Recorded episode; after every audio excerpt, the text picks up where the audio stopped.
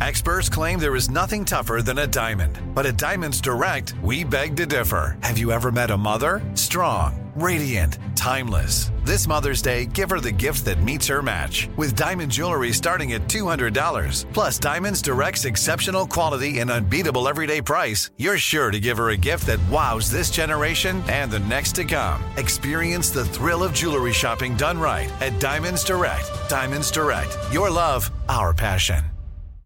I'm Hannah Storm, and my new podcast, NBA DNA with Hannah Storm, chronicles my six decades in professional basketball. From growing up in the sport to becoming one of sports TV's first female broadcasters. Join me as I dig deep into the game's history, unearth some wild stories, and talk to my friends from the world of basketball, from Dr. J to Charles Barkley. It's been a wild ride, and now I get to take you with me. Listen to NBA DNA with Hannah Storm on the iHeartRadio app, Apple Podcasts, or wherever you get your podcasts. I'm Diosa. And I'm Mala. We're the creators of Locatora Radio, a radiophonic novela, which is a fancy way of saying a podcast. Welcome to Locatora Radio Season 9 Love, Love at, at, First listen. listen. This season, we're falling in love with podcasting all over again. With new segments, correspondence, and a new sound. Listen to Locatora Radio as part of the My Cultura Podcast Network, available on the iHeartRadio app, Apple Podcasts, or wherever you get your podcasts.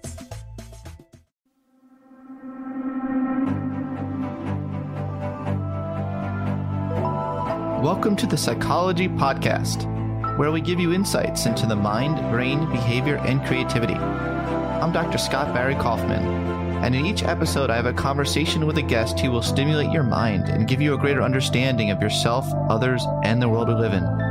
Hopefully, we'll also provide a glimpse into human possibility.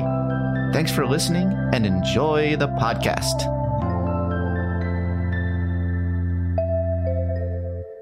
Today, it's great to have Olga Khazan on the podcast.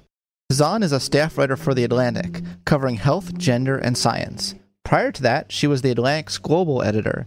She has also written for the Los Angeles Times, the Washington Post, Forbes, and other publications. She's a two time recipient of the International Reporting Project's Journalism Fellowship and winner of the 2017 National Headliner Awards for Magazine Online Writing. Olga, I'm so giddy to talk to you today. I've been waiting a while. Yeah, no, it's this is very exciting. Thanks for having me on you know, because I'm weird and I own it and I own it. and as an adult, I own it. As a child, it was harder, you know, I was, but I resonated so much with your book and your story and just everything about the way you wrote it. I thought we could just start off. Maybe you could tell our listeners a little bit about the origin of your own weirdness. Yeah, totally. So I kind of got interested in this topic because I grew up in West Texas and my parents were Russian Jewish refugees. Mine too. Um, which my my, grand, my grandparents really? were. Yeah. oh, that's cool. Yeah. W- when did they come over? So my grandma actually escaped the pogroms. Oh wow! Oh wow! So they actually hit her at the age of like five. They hit her in a in a little wagon, and it's a whole thing. She escaped. Wow, she was hardcore. Our story was a little less hardcore. Ours was like involved airplanes and just like documents and visa processes. But we did end up in West Texas where there were not a lot of other Russian Jews. And that experience really shaped me. I mean, your your childhood experiences, you know, do tend to shape who you are. I had I was like kind of for forcibly, I guess, like a, a loner. I never had a lot of friends. I always felt really different from everyone else around me. And I wanted to explore that feeling of, of what it's like for people who are very different in their environment that are kind of visibly or or noticeably not like everyone else around them. So I started looking for places that were completely homogenous except for the one kind of outsider, the one outlier who stuck out. Love that. And were you a kind of person where when you were a kid you always would gravitate towards the people in the playground that looked like they were sitting alone or kind of the outlier? I, I know I certainly did. Those are the ones I kind of gravitated towards. Yeah, I feel like there's like a natural tendency for like loner kids to flock together. I remember getting really excited if there was ever any possibility that a kid was also foreign. Like I remember I glommed onto this one girl in like third grade or something because she knew how to sing that French song for oh. Jacques. I was like, oh, she's so international. Like maybe she'll understand my family and their like beet dishes. And so I I would like seek out kids who I thought were also kind of unusual like me, even if that was like a totally artificial thing that I was making up in my mind. That's cool. You, you, you have this, you say in your book uh, that this book is for those who have spent their lives feeling different, as well as for those who only feel different by dint of circumstance, perhaps because of a job or move. So maybe you got the sense that they moved from France. yeah, yeah, exactly. Yeah. cool.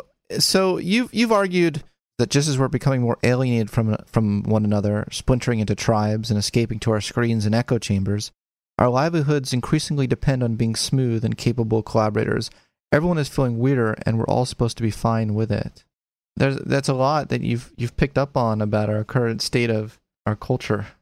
Yeah, I mean, what I mean there is like, you know, I I do feel like um so I mean this is this is like proven that that white collar jobs in particular are more reliant on people skills and social skills and being kind of collaborative and and getting along you know well with other people. And uh you know at the same time we become a very polarized society. You know not a lot of people have friends outside of their political group. There's some research in the book about like the shockingly small number of people who have friends who are of a different race or sexual orientation. A lot of people in general don't know a single transgender person.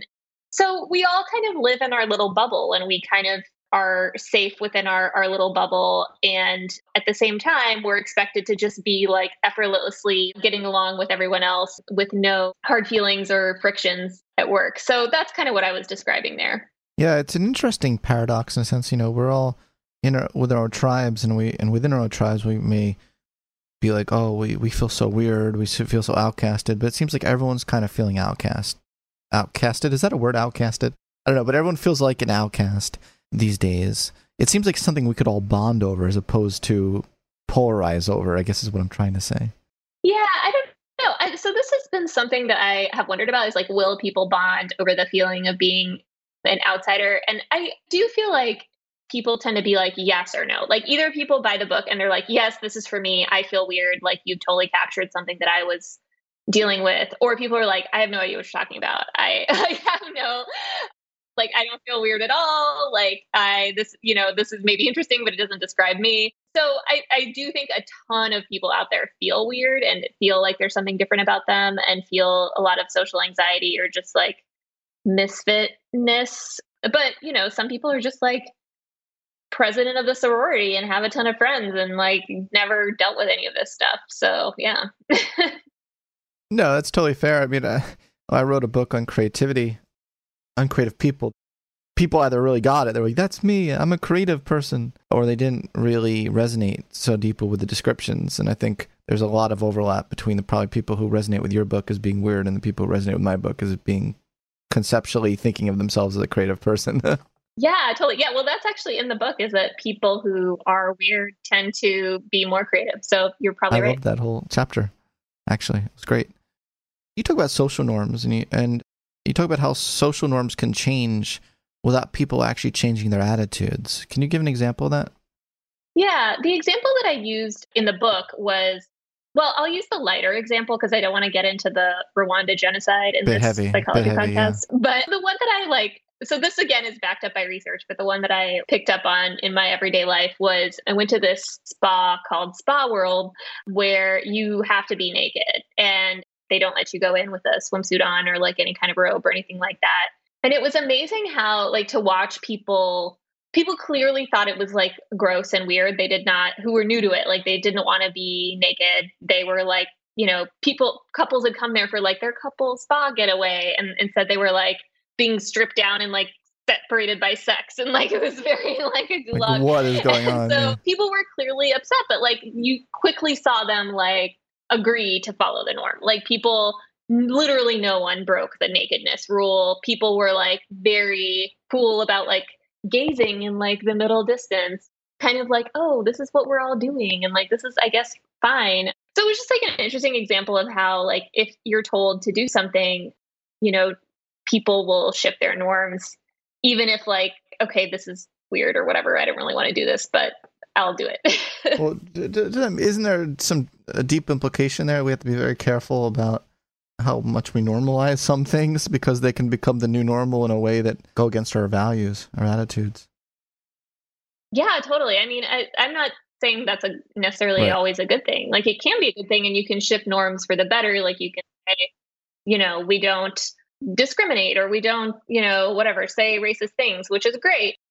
But you could also create a norm that goes in the opposite direction that people are just as likely to follow. So it kind of just shows the not that example in particular, but the, the research on norms shows the incredible power of norms and how much people like to follow whatever the rules are and to just kind of go along and get along. I love that. Well, you say that it's well, you talk about brain science and you talk about one reason why it's hard to be the different one is that to our brains there's something intoxicating about the familiar. There must be individual differences in that because there's something intoxicating to me about being weird, but maybe you're saying for most people. Yeah, for most people, we we just like things that we're kind of used to.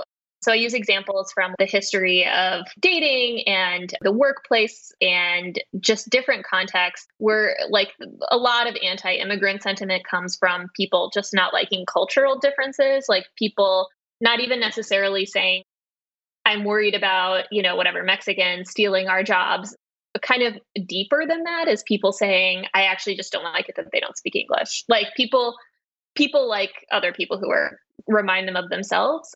This is actually something that comes a lot, as I'm sure you're aware, from like research on representation in the workplace, kind of why it's important to have uh, representatives of different cultures and you know minority backgrounds and things high up in the workplace is that is that people tend to promote people who remind them of themselves.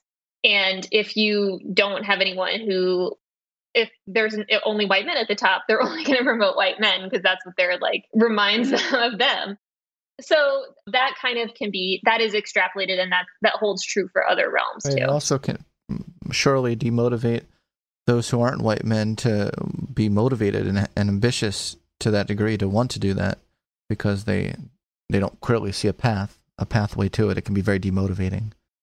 yeah totally yeah i mean it works both ways obviously Well, you write about g- gender issues a bit. What are what what are what are the what are the ones that are most on your mind these days? Well, I mean, yeah. So speaking of, I mean, gender issues, like, so a major reason why we have Trump is that a lot of people don't think women would make a good president. And the reason for that is that we've never had a female president. So when people think about presidents, they think about white men. And that's another example of how people really like to keep things the same and really like to uphold the norm. When you think about like how could someone as qualified as Hillary Clinton lose to Trump, I, a lot of that could be explained by sexism, and a lot of why um, someone like Elizabeth Warren could lose to Biden can also be unfortunately explained by sexism. But sexism is, is a type of norm. My book doesn't explain literally everything in the world, but it does kind of, you can see glimmers of this desire for conformity in current events too. When did we become so hateful toward outsiders? You you put this within a historical context, which I thought was really interesting. How did we go from the whale party to fascism? So there's this like debate among scholars about whether people were always xenophobic or whether that started kind of recently. And so there's like some interesting research on how like actually if you just let society do kind of whatever, right? If you just like let people hang out and chill and like not have money or work or rules, they'll just have a big whale party and like a big orgy where they just hang out and eat whale and like have sex with each other. I'm literally like talking about stuff that's been observed. And so, but Do whales taste good? to these whale hunters, they do. I personally don't enjoy it, but Have yeah. you tried it? I have tried whale, yeah. Anyway, Anyway, yeah. what was I saying? Sorry. Oh yeah, whale party, yeah. Um, so, but you know what they so what they found though is that is that really sense of like I don't like people who are different from me started with farming because farming is when you really started having tracts of land that were yours. You started having resources that were yours. You had to kind of cultivate a little plot and take care of your own little tribe and your own little community. And you couldn't just have like random bands of humans traveling around together and like being chill and like having a whale party because you had to you know it wasn't a whale party it was a it was a harvest and, and, it had to be coordinated and it could only you know go towards so many people and usually those people were going to be people who look like you. Part part of it due to history but surely our our tribal instincts run very deep evolutionary wise and uh, coded into our biology in a lot of ways to want to categorize things in that way. But yeah this idea of being actively hateful towards outsiders because there's nothing to say that we have to be hateful towards our outgroup. Yeah, I mean, but people historically are. I think there was one study that found that people have similar reactions to homeless people that they do to like a dirty bathroom. People just really, really don't, especially low, what we would typically associate with like a low status person in society. People just have really negative reactions to to outgroups like that. Yeah, so we have this kind of built in bias, but then we also have all these more evolved capacities to override it and to see people in a more thoughtful way, in a more enlightened way, and a more holistic way.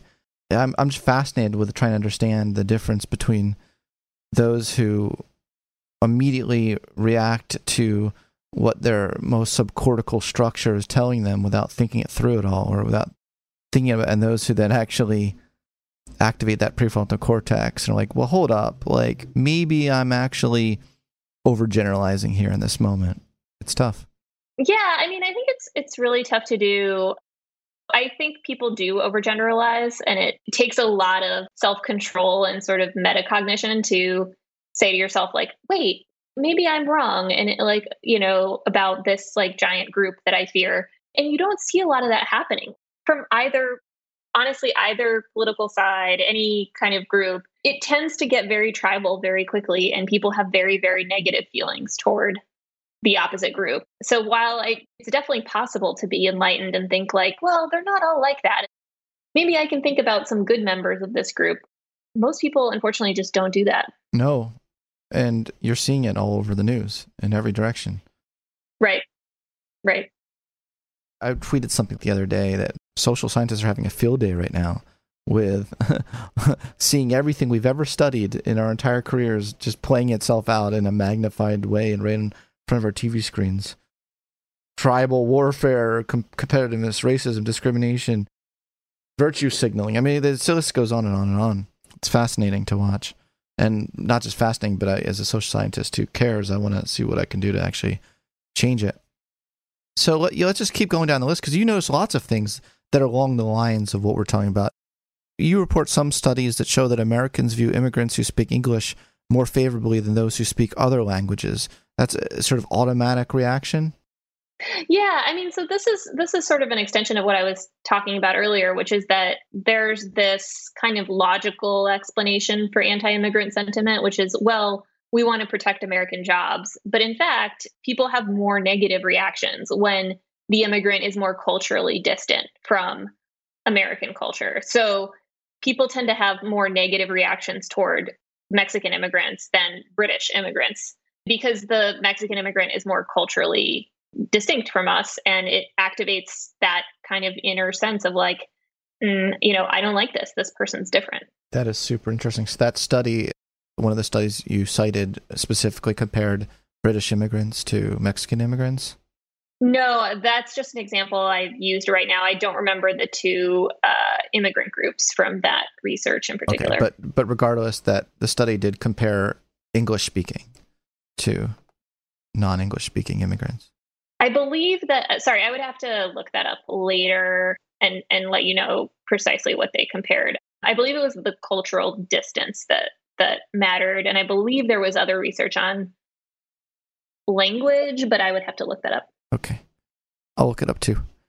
So loneliness. Let's talk about loneliness. That's another another one that we we tend to kind of shun the lonely, and it seems to create this really unfortunate downward spiral for for those individuals where they tend to be demotivated to even seek out further interactions that may actually help them with their loneliness. Can you talk a little bit about that research? There's there's been a lot a lot done on this, but essentially, what, kind of one of the tragic things about loneliness is that you would think that you know i'm feeling lonely i'm gonna i'm gonna reach out and talk to others. But unfortunately, people who feel lonely often don't do that because they kind of have more negative re- interactions with other people because of their loneliness. It's actually kind of like almost a, a persistent kind of negative state. And because of that, it can kind of exacerbate itself. Like people I, I, I, think one one paper put it as like a, a piece of yarn like unspooling from a sweater where it kind of just gets worse and worse as it goes because people who are lonely actually don't tend to reach out to others and they don't tend to establish good connections with other people in their lives and that can actually make the loneliness worse yeah or they may seek out as you note they may seek out other outlets that are very detrimental like terrorism and, and radicalization right yeah, yeah. The, I read that your book. Was, that blew me away. yeah. Yeah, no, totally. Yeah. So there's like there's all these these studies on how people who unfortunately like some of the things that are attracting people to things like ISIS and other types of terror groups is just this feeling of not belonging in their new in their new country. So if they move from you know, a predominantly Muslim country to Finland or something, you would think like, oh, great, I'm in Finland, I get free healthcare or whatever. But sometimes the social stresses of being different from everyone around you, of being lonely, of being isolated, of being misunderstood can be so severe that it actually attracts people to those like in groupy fraternity like s- settings where they can be with other people like them. If you know that overt social exclusion can leave a terrible mark on people who break gender norms. Directions happens with females or male traditionally male dominated fields. It can apply to males trying to enter traditionally female dominated fields. What are some what are some exa- other examples that you had in mind when you were writing about that?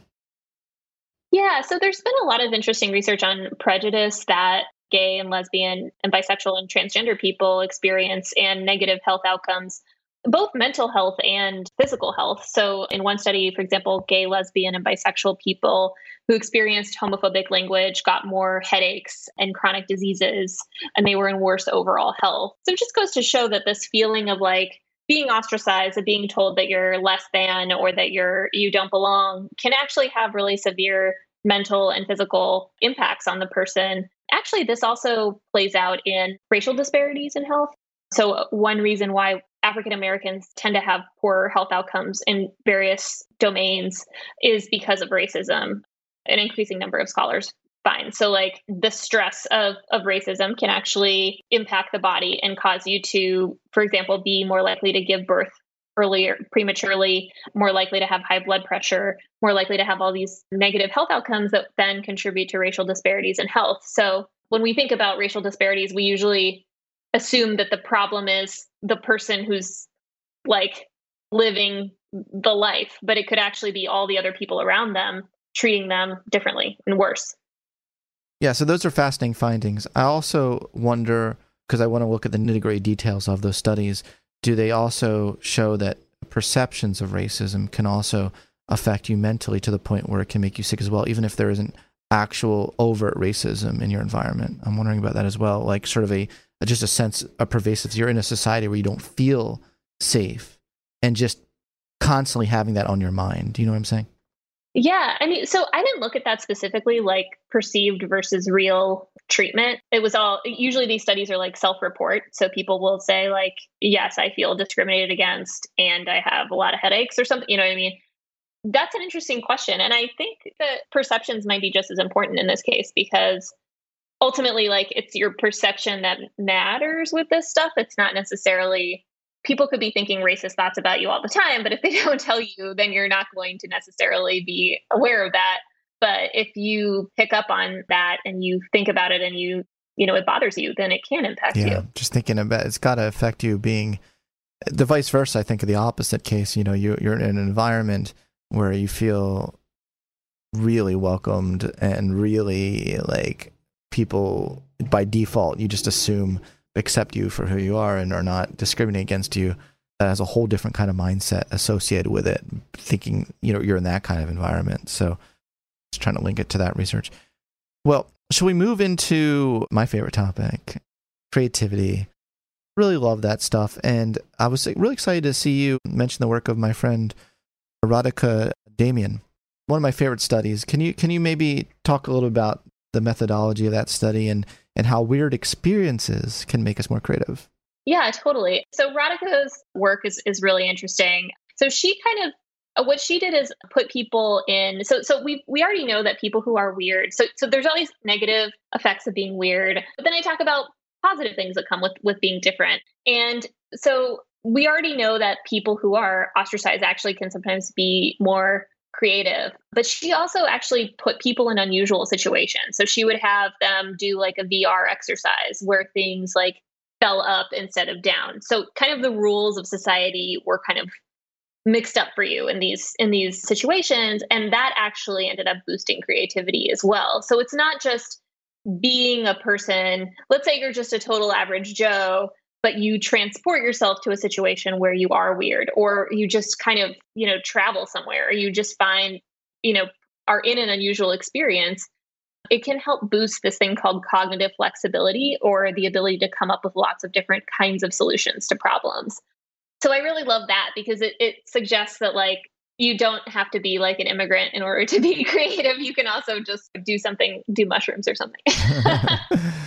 the suggestion I give is something that's just simple, as simple as putting milk in your cereal first before you put in the cereal. A lot of people put in their cereal first and then the milk.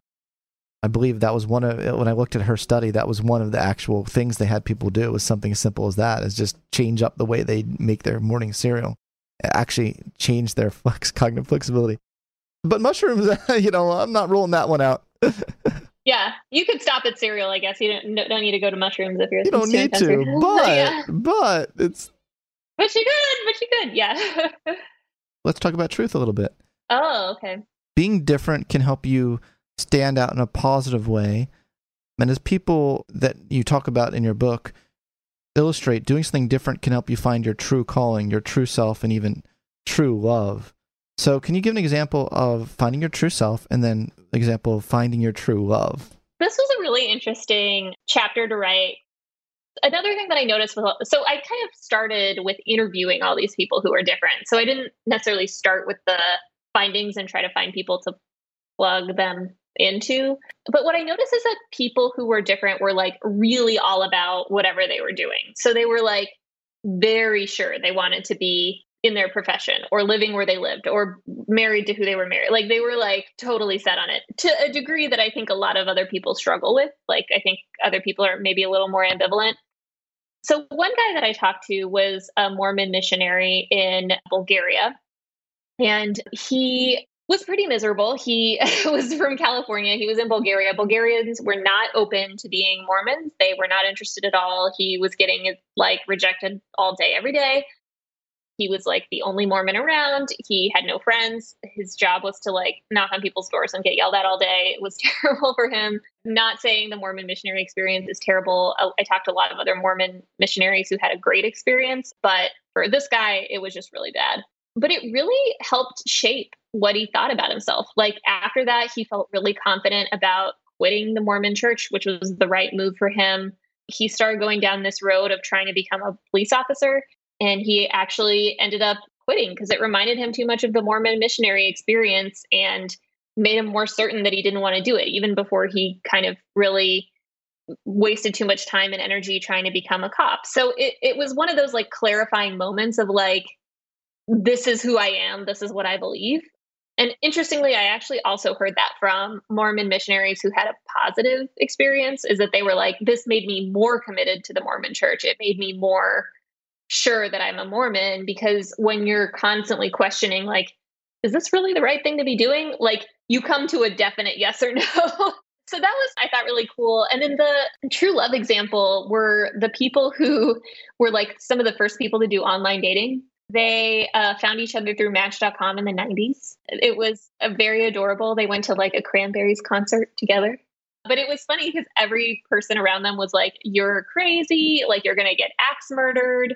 This is like weird and bad. But they just, because they had this strong connection, because there were like five people on Match at the time, they felt like fate was bringing them together. They felt so like they had this special bond they could read all these like emails they were sending each other you know it all, almost like made it more special that people thought that it was strange so it helped them find each other and they're still married good for them Yeah, I can I can totally see some early hesitation around online dating. Now we're at like the Tinder level where it's like, are you around in the next five minutes? You know? I'm not in touch with them, but they've been married since the since the uh, 1994. Yeah, it's actually kind of beautiful.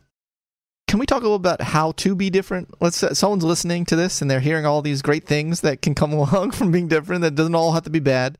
Can you talk a little bit? Maybe I was thinking about starting with the philosopher Christina Biccarini. I haven't been able to pronounce her name, and I like like lost touch with her, so I, I didn't get to ask her. But Christina basically found that people have different thresholds of other people that they need in order to do something, usually something weird, in order to do it themselves. So if you think about Burning Man, like some people will be like the second guy in Burning Man. Like it's just like, yeah, I'll go to the desert and like, you know, whatever, erect a tent and live off generosity or whatever they're doing. Some people need like, you know, the CEOs of a Fortune 500 company to go to Burning Man before they'll really consider it. They are not necessarily going to be the the first or second person to do something. They're they're going to be kind of at the tail end.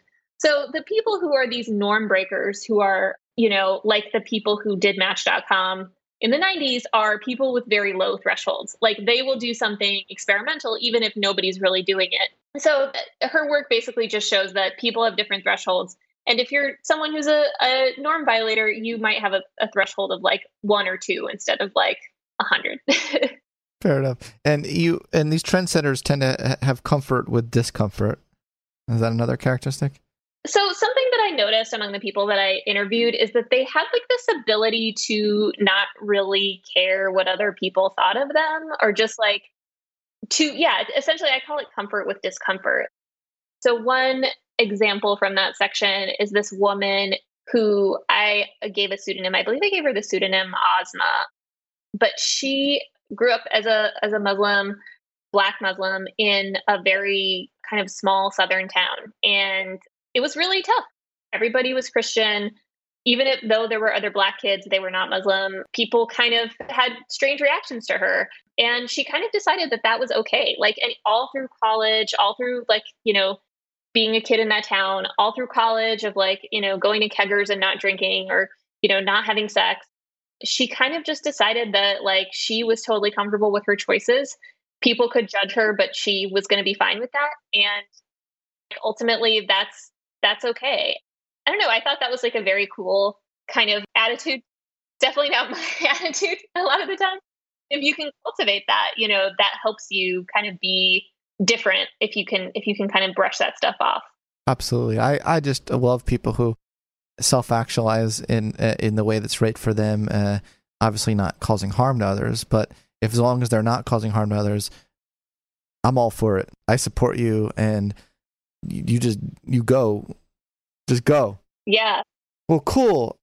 Let's just end this this chat, this really uh, interesting chat today, talking about this question that you ponder at the end of your book, which is, well, what choice should we make? Should we stay different or or find your own kind, or is there an in between level here? I mean, I think it's different for everyone. I don't like instruct people to do one or the other. I kind of profile people who picked one of the different paths. I think I ultimately ended up kind of in between. Like I I don't really consider myself totally American, but I also don't. I went back to Russia and described that experience in the book and it was like hilariously bad.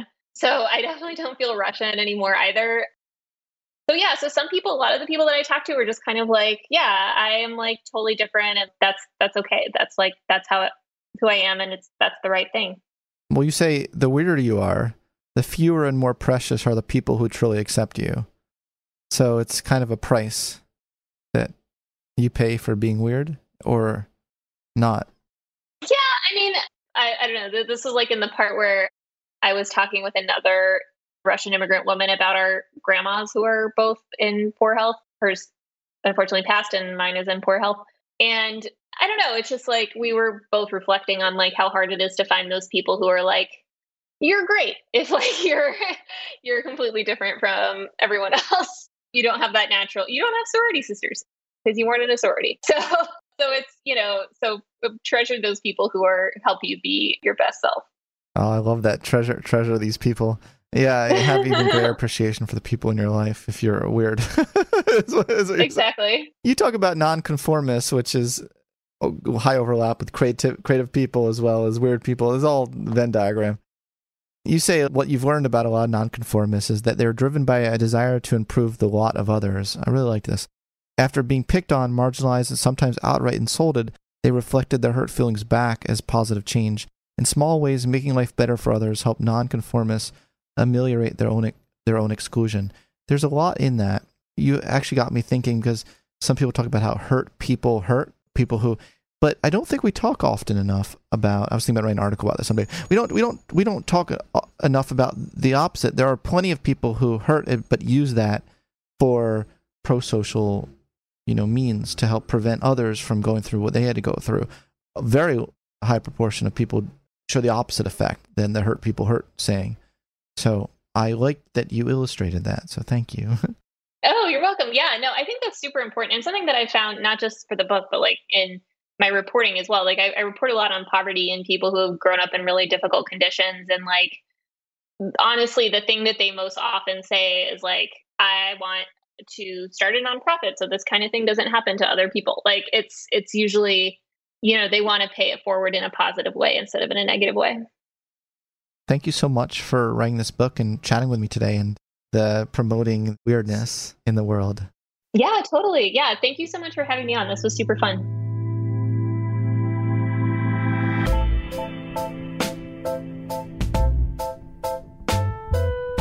Thanks for listening to this episode of the Psychology Podcast. If you'd like to react in some way to something you heard, I encourage you to join in the discussion at thepsychologypodcast.com. That's thepsychologypodcast.com. Also, please add a rating and review of the podcast on iTunes and subscribe to the Psychology Podcast YouTube channel, as we're really trying to increase our viewership on YouTube. In fact, many of these episodes are in video format on YouTube, so you'll definitely want to check out that channel. Thanks for being such a great supporter of the podcast, and tune in next time for more on the mind, brain, behavior, and creativity.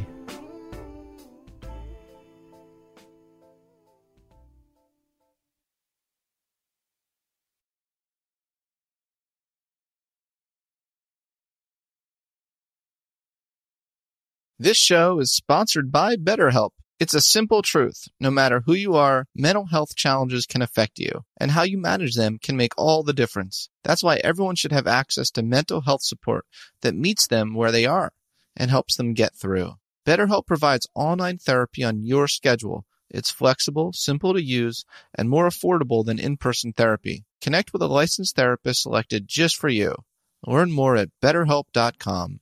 That's betterhelp.com. I'm Diosa. And I'm Mala. We are the creators of Locatora Radio, a radiophonic novela, which is a fancy way of saying a, a podcast. podcast. Welcome to Locatora Radio Season 9. Love at First Listen. We're older, we're wiser, and we're podcasting through a new decade of our lives. This season, we're falling in love with podcasting all over again and getting to the heart of our stories. We're going places we've never gone before, and we're bringing you along with us. With new segments, correspondence, and a brand new sound.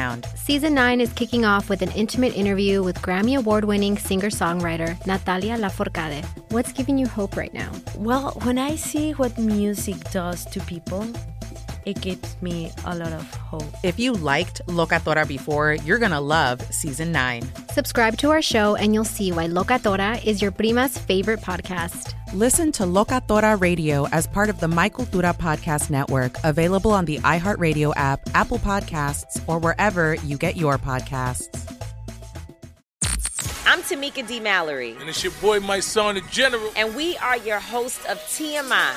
And catch us every Wednesday on the Black Effect Network, breaking down social and civil rights issues, pop culture, and politics in hopes of pushing our culture forward to make the world a better place for generations to come. Listen to TMI on the Black Effect Podcast Network, iHeartRadio app, Apple Podcasts, or wherever you get your podcasts. That's right.